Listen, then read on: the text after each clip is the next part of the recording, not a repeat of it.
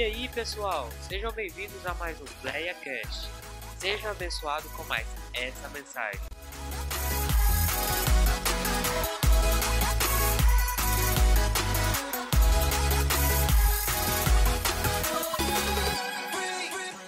Segunda carta de Paulo aos Coríntios, capítulo 2, capítulo 3, versículo número 17.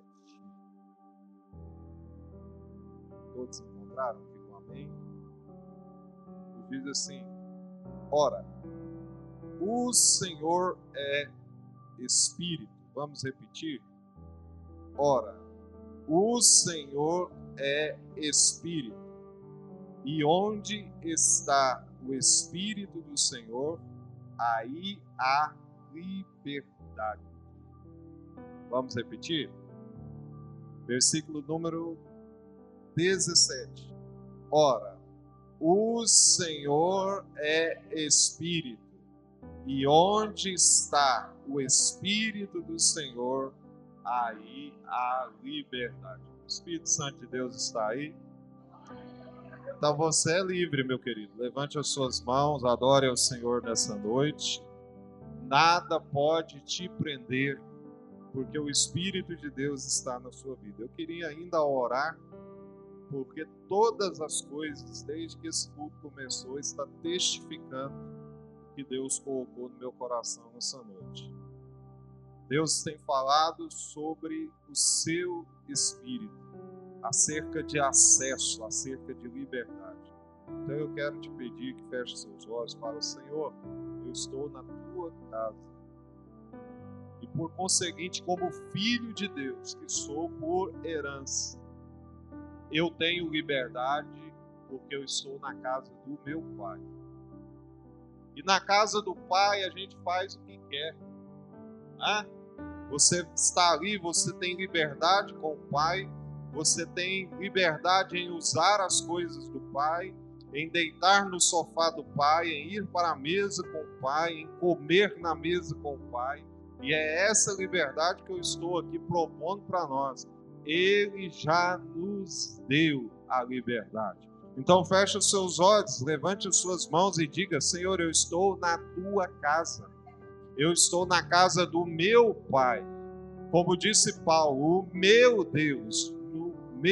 Deus, segundo as suas riquezas, suprirá todas as vossas necessidades em glória, por Cristo Jesus. Que Ele seja também o seu Deus. Então comece agora, o seu Pai está te dando liberdade para comungar com Ele, está te dando liberdade para falar com Ele, está te dando liberdade para ser curado por Ele, está te dando liberdade para sentir a alegria dEle, a presença dEle, a prosperidade dEle, a vida dEle, a unção dEle, a graça dEle. E Ele está agora te instigando a abrir a sua boca e dizer: eu sou livre para adorar, eu sou livre para viver, eu sou livre para ser curado, eu sou livre para ser liberto. Parece até um trocadilho, mas você é livre para ser liberto, é isso mesmo. Então adore a Deus, glorifique a Deus, diga a Deus: eu quero sair daqui hoje feliz, porque eu estive na casa do meu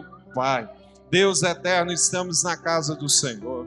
Pai, o salmista entendeu a preciosidade de se estar na casa do Senhor quando ele diz: alegrei-me quando me disseram, vamos à casa do Senhor. Para mim não é pesar estar aqui, para mim não é obrigação estar aqui, Senhor. Para mim não é dever estar aqui, é prazer, é alegria.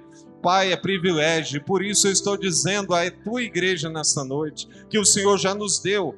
Ó Deus, o Senhor já nos ofertou, o Senhor já nos deu o direito de entrarmos pelas portas, Pai querido, e nos termos com o Senhor na intimidade. Por isso eu te peço que essa noite seja uma noite especial na vida de todos que estão dentro desse recinto. E qualquer que for a resistência maligna agora que estiver impedindo essa vida de sentir a presença de Deus, que caia por terra. Nós já louvamos, o véu já foi rasgado, nós já profetizamos aqui que a sala do trono está aberta, está acessível pelo sangue de Jesus, Por isso eu declaro que o sangue de Jesus agora venha trazer libertação, venha trazer, ó Deus, unção, venha trazer liberalidade de coração, para que, ó Deus, eu possa hoje, juntamente com os meus irmãos, sentir a Tua presença. Amém? Tome seu assento, por favor. Nós queremos falar, irmãos, de algo que não tem preço. Algo imensurável. E é a presença do Espírito Santo. Pouco tem se falado acerca desse ser chamado Espírito Santo. O Espírito Santo, irmãos, ele é para nós tudo. Tudo. Porque sem ele, nada nós podemos fazer. A palavra de Deus diz, o próprio Jesus dizendo, sem mim, nada podeis fazer. A gente sabe como cristão, irmãos, que nós vivemos no mundo físico, mas existe também o mundo espiritual. E coisas que o mundo espiritual acontecem no mundo espiritual, a gente não consegue enxergar de forma carnal, somente se nós estivermos em conexão com esse Espírito que revela principalmente a vontade de Deus para a sua vida. Qual vontade você quer viver? A sua vontade ou a vontade de Deus? Eu vou te dizer, a melhor vontade é a vontade de Deus. Porque Deus, na sua grandeza, na sua presciência, Ele sabe o que é melhor para você mais do que você mesmo. Você às vezes pensa assim, isso aqui é o melhor para mim, mas Deus sabe o que de fato é melhor para você, mais do que você mesmo. Então, qual que é o princípio da sabedoria? A gente orar dizendo, Senhor, que eu viva o centro da Tua vontade. Quem quer viver o centro da vontade de Deus aqui? Continue com a sua mão levantada, então, para dizer o que eu vou te dizer. Sabe quem vai te conduzir para o centro da vontade de Deus? Não é você, não é os bons costumes que você aprendeu com seu pai, com sua mãe. É aquele que conhece esta estrada. Pergunta para mim, quem conhece a estrada para te levar ao centro da vontade de Deus? Pode perguntar. Quem é? É o Espírito de Deus. Glória a Deus, é o Espírito Santo de Deus. Ele conhece Deus. Todo o nosso conhecimento acerca de Deus, ele é muito, mas muito limitado. O que nós conhecemos de Deus é somente o que as Escrituras dizem. Mas existe alguém que conhece Deus na sua intimidade. E Ele quer revelar quem é esse Deus para nós. Por isso a irmã Dora no início do culto disse assim, prossigamos em conhecer. Prossigamos em conhecer. Prossigamos em conhecer a quem? O Senhor. Quem aqui quer conhecer Deus de verdade? E só existe uma forma de nós conhecermos Deus em toda a sua plenitude. É através do Espírito Santo. Existe um texto na palavra de Deus que diz assim, o Espírito Santo intercede por nós com gemidos inexprimíveis. Aí eu fui pesquisar o que significa essa palavra inexprimível. Que a gente às vezes fica falando uma coisa sem ter conhecimento do que significa aquela palavra. Inexprimível quer dizer aquilo que não pode ser expressado. Aquilo que não há dentro da nossa filologia, dentro da palavra conhecida, ou do nosso entendimento, a nossa linguagem, a nossa comunicação não é capaz de dizer o que o Espírito diz a Deus. Porque essa comunicação entre Deus e o Espírito, somente nós vamos conhecê-la quando estivermos na eternidade. E eles se comunicam, por isso que a palavra de Deus está dizendo, e o Espírito Santo intercede por nós com gemidos inexprimíveis. Na palavra humana, na palavra desse mundo, não há como dizer o que o Espírito está dizendo a Deus. Mas uma coisa eu tenho certeza, ele está dizendo a Deus que você é filho dele. E dizendo também acerca dos direitos que foi conseguido por Jesus por sua causa. Por que que nós estamos aqui? Porque Jesus liberou as portas do céu para nós. Como foi cantado nesse hino aqui, meus amados, o véu se rasgou.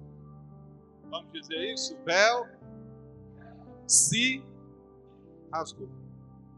O que é o véu? O véu era o impedimento. O véu era o entrave. O véu era a limitação. Dali não podia passar.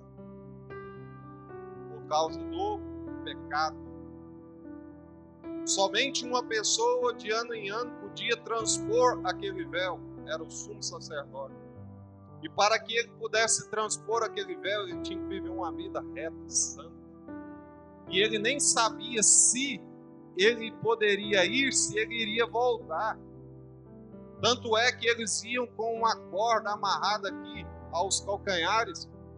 E a sua roupa era cheia de sinos, cheia de barulhos sonoros. Porque à medida em que ele ia entrando no Santo dos Santos, a sua roupa estava fazendo barulho. Então o povo ficava lá do lado de fora ouvindo. Enquanto houver barulho, há vida.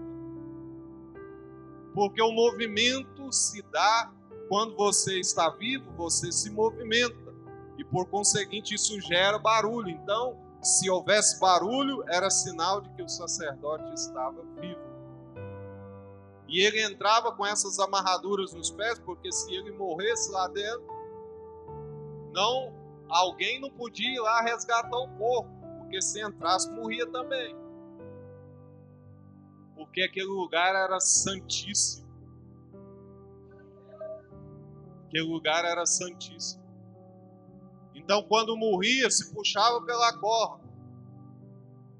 Mas um dia, o sumo sacerdote eterno, que também foi o Cordeiro Imaculado, esse sumo sacerdote eterno entrou no Santo dos Santos por direito adquirido.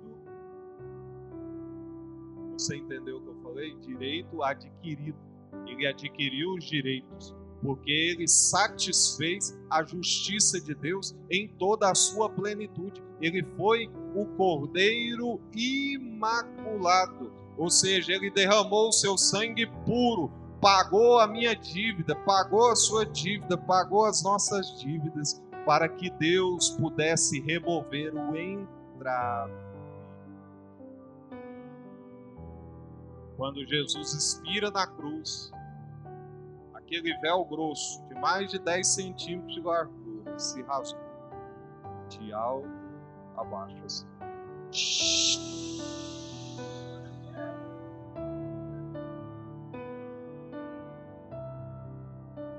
Você levou um banho de graça. Você que era pecador passou a ser justificado.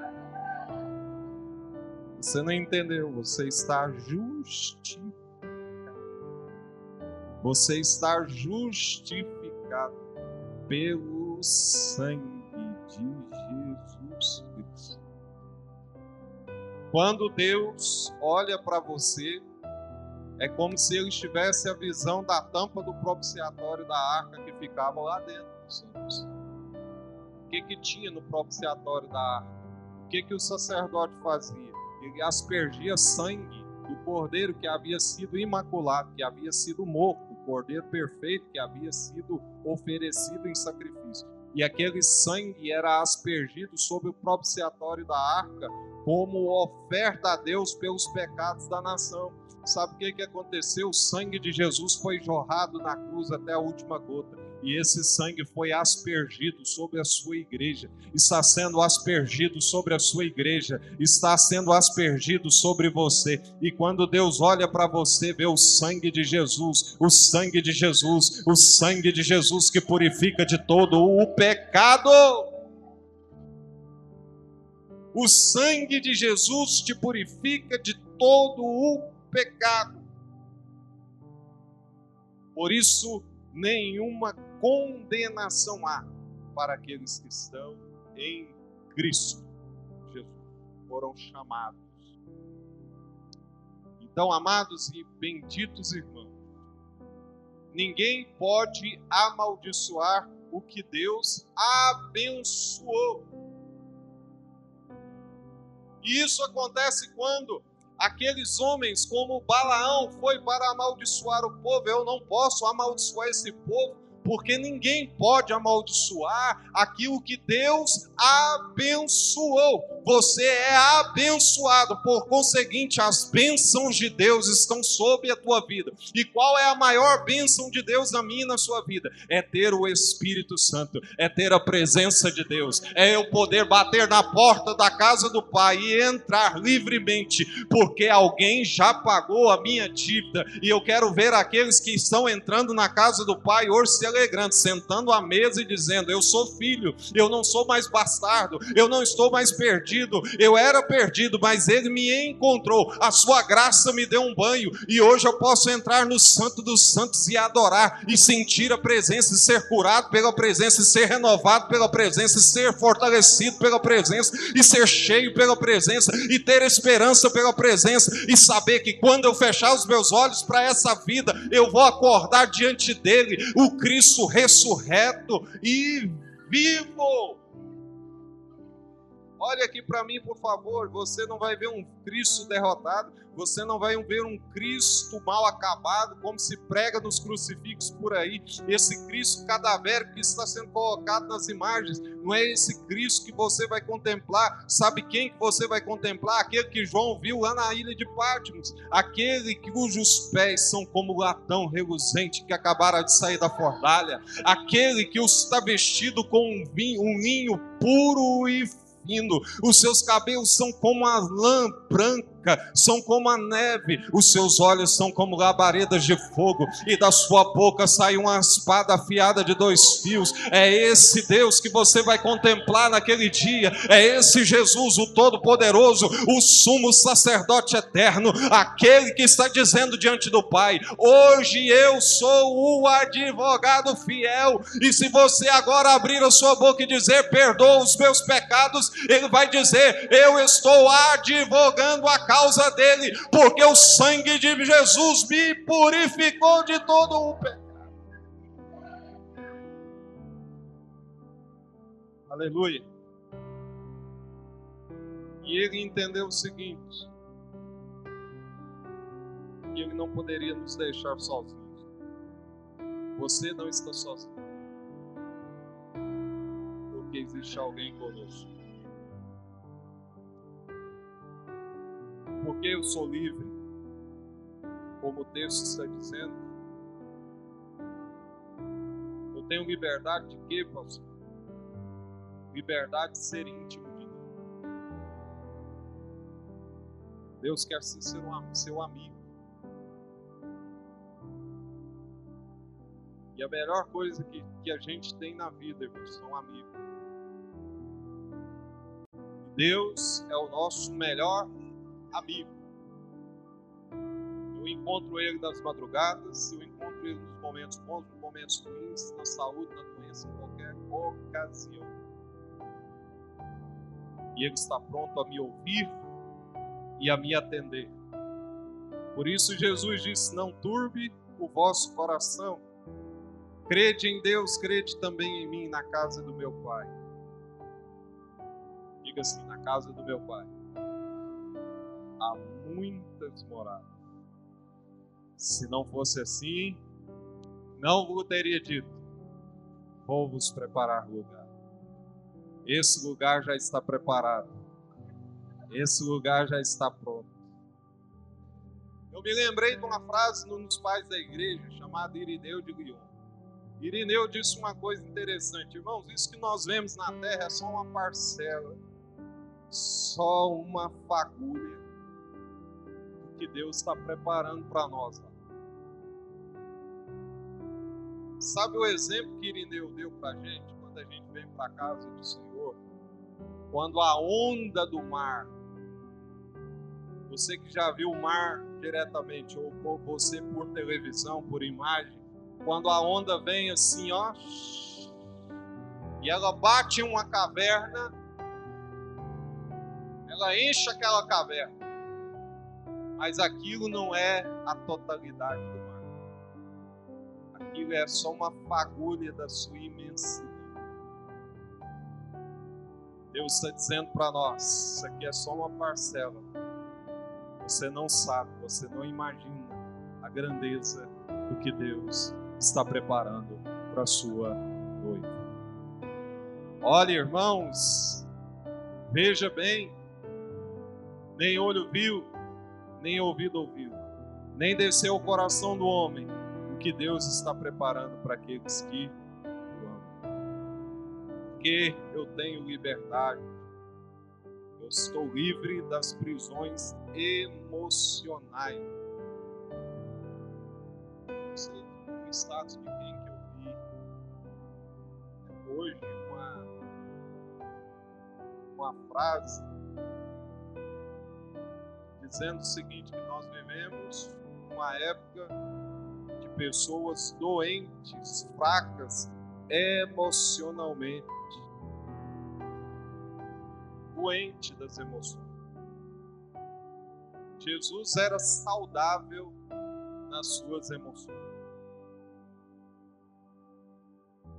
Eu me lembro de uma época, irmãos, que eu estava na escola, e eu de vez em quando gostava de brigar na escola, ganhava mais do que batia. Mas eu sei que você já foi assim também. E, rapaz, um dia que aquele cara fortão falava assim, eu vou te pegar lá fora. Poxa, mas me dava uma desinteria. Eu ia pro banheiro umas 10 vezes, pensando, vou levar um castigo. Eu fico pensando, irmão, Jesus no Getsêmani, ao contemplar o seu sofrimento, que ele iria viver naquele terrível martírio, e ele ser capaz de dizer, se possível, afasta de mim esse cálice, mas que não seja a minha vontade, mas a tua vontade. E a palavra de Deus diz que logo após ele fazer isso, ele cantou um hino. Homem saudável de emoções.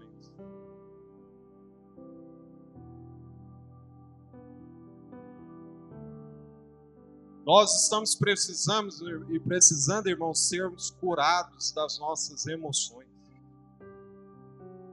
Vivemos a geração do mimimi, mas não podemos estar inseridos nessa geração do mimimi. Porque você quer ser fortalecido nas suas emoções, irmãos? Seja cheio do Espírito Santo. Encha-se do Espírito Santo. Porque Abraão foi fortalecido na fé, dando glória a Deus. Você quer ser fortalecido? Se encha do Espírito Santo. Viva cheio do Espírito Santo. Viva cheio da graça do Espírito Santo. Porque você é livre para isso. Para ter emoções curadas. Você não pode se ofender por qualquer coisa.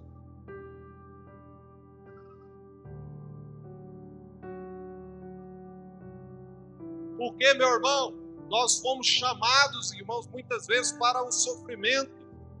Nós fomos chamados muitas vezes, irmãos, para vivermos o tempo e o caminho estreito, apertado, espinhoso. E a gente precisa ser curado disso, porque, irmãos, nós fomos chamados para vivermos muitas vezes os não, para vivermos as frustrações da vida, para vivermos as aflições da vida, e diante disso nós precisamos estar curados e não deixar com que isso venha abalar a nossa fé, o nosso foco em Deus, a nossa vida com Deus. Liberdade de quê? Liberdade para fazer obras maiores do que esta. Você sabia que você é o Elias dessa geração? Levante a sua mão. Eu não estou filosofando, eu não estou teologando. Eu estou dizendo para você, você é o Elias dessa geração, você é o Moisés dessa geração, você é o Paulo dessa geração, você é o Mateus dessa geração, você é Lucas dessa geração, você é Barnabé dessa geração. E Deus está dizendo para você, se você crer nele, se você for cheio do Espírito Santo, você fará coisas maiores do que ele fez, porque ele está dizendo que você fará, e ele tem direito para dizer isso. Liberdade de quê? Para viver o sobrenatural de Deus. A gente vive muito no natural. Quem vive no natural não compreende o sobrenatural.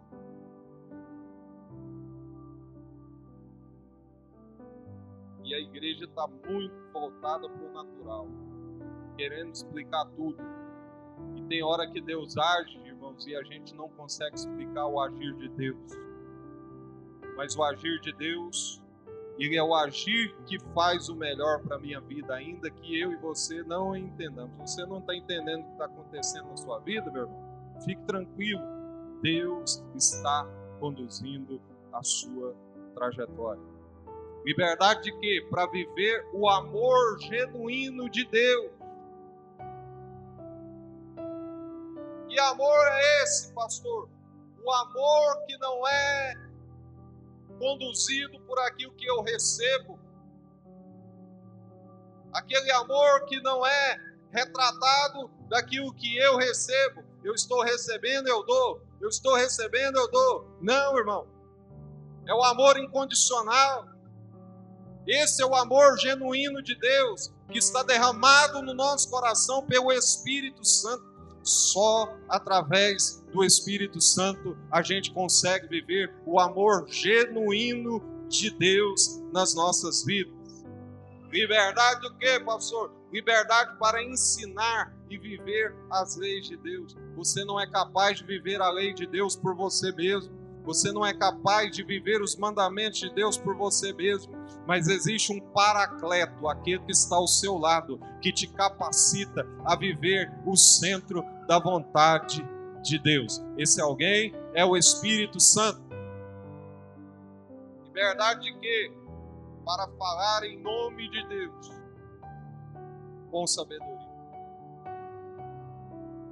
Deus usa a sua boca. Deus usa os seus lábios e ele quer continuar usando através do Espírito Santo. Nós já estamos chegando, irmãos, aqui ao final da mensagem. Eu queria que você ficasse de pé. O véu se rasgou.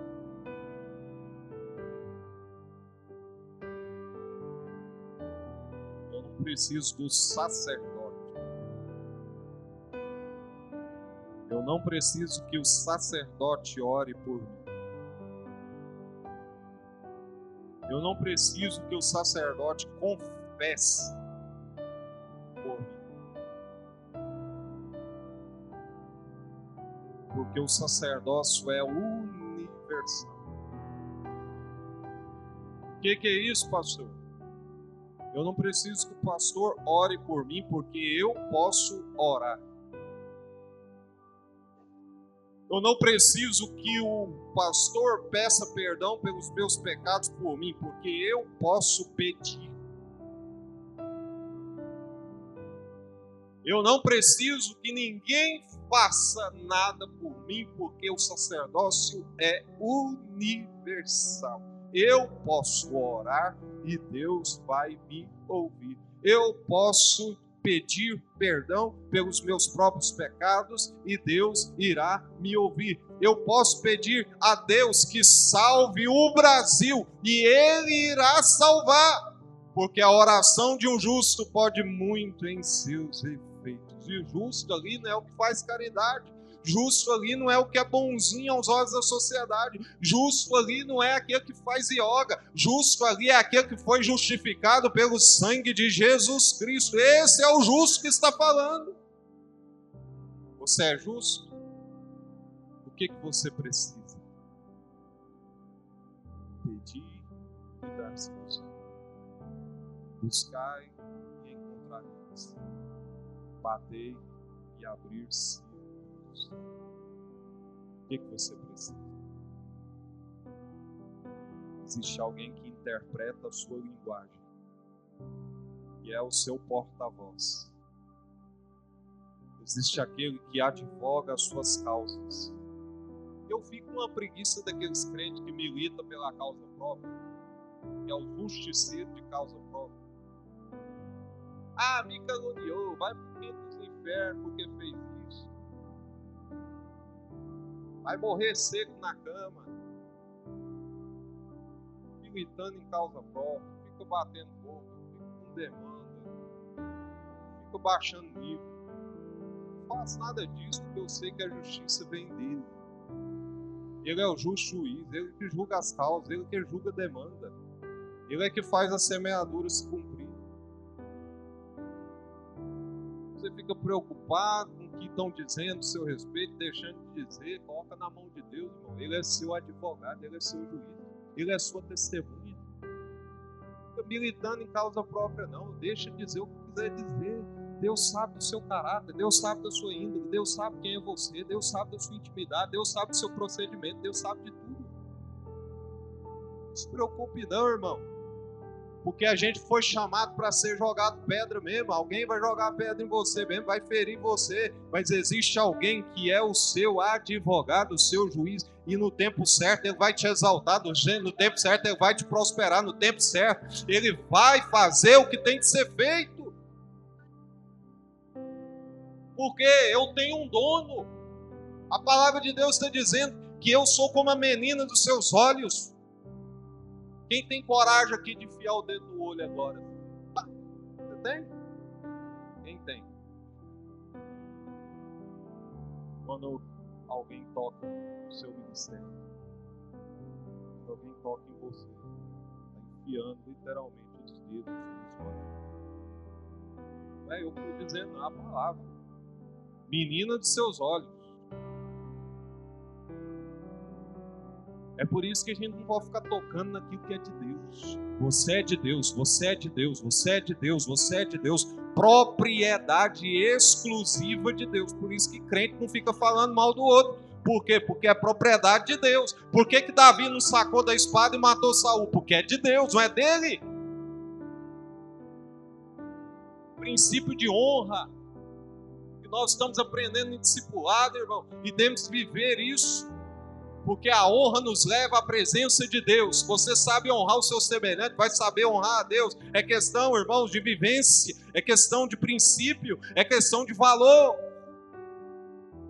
Levante as suas mãos e adore a Deus, porque você é a menina dos olhos dele. Deus parou o sol, Deus parou tudo, Deus enviou o seu filho, Deus deixou com que o seu filho fosse até as últimas consequências de morte, e morte de cruz, para levar os seus pecados, para te reconciliar com ele. Por isso ele está dizendo, entra aqui na minha casa, sei comigo nessa noite, sei comigo, eu vou cear com você, tenha comunhão comigo, eu vou ter com você, fale comigo, eu vou falar com você, interaja comigo, e eu vou interagir com você. Eu quero profetizar uma igreja cheia do Espírito Santo.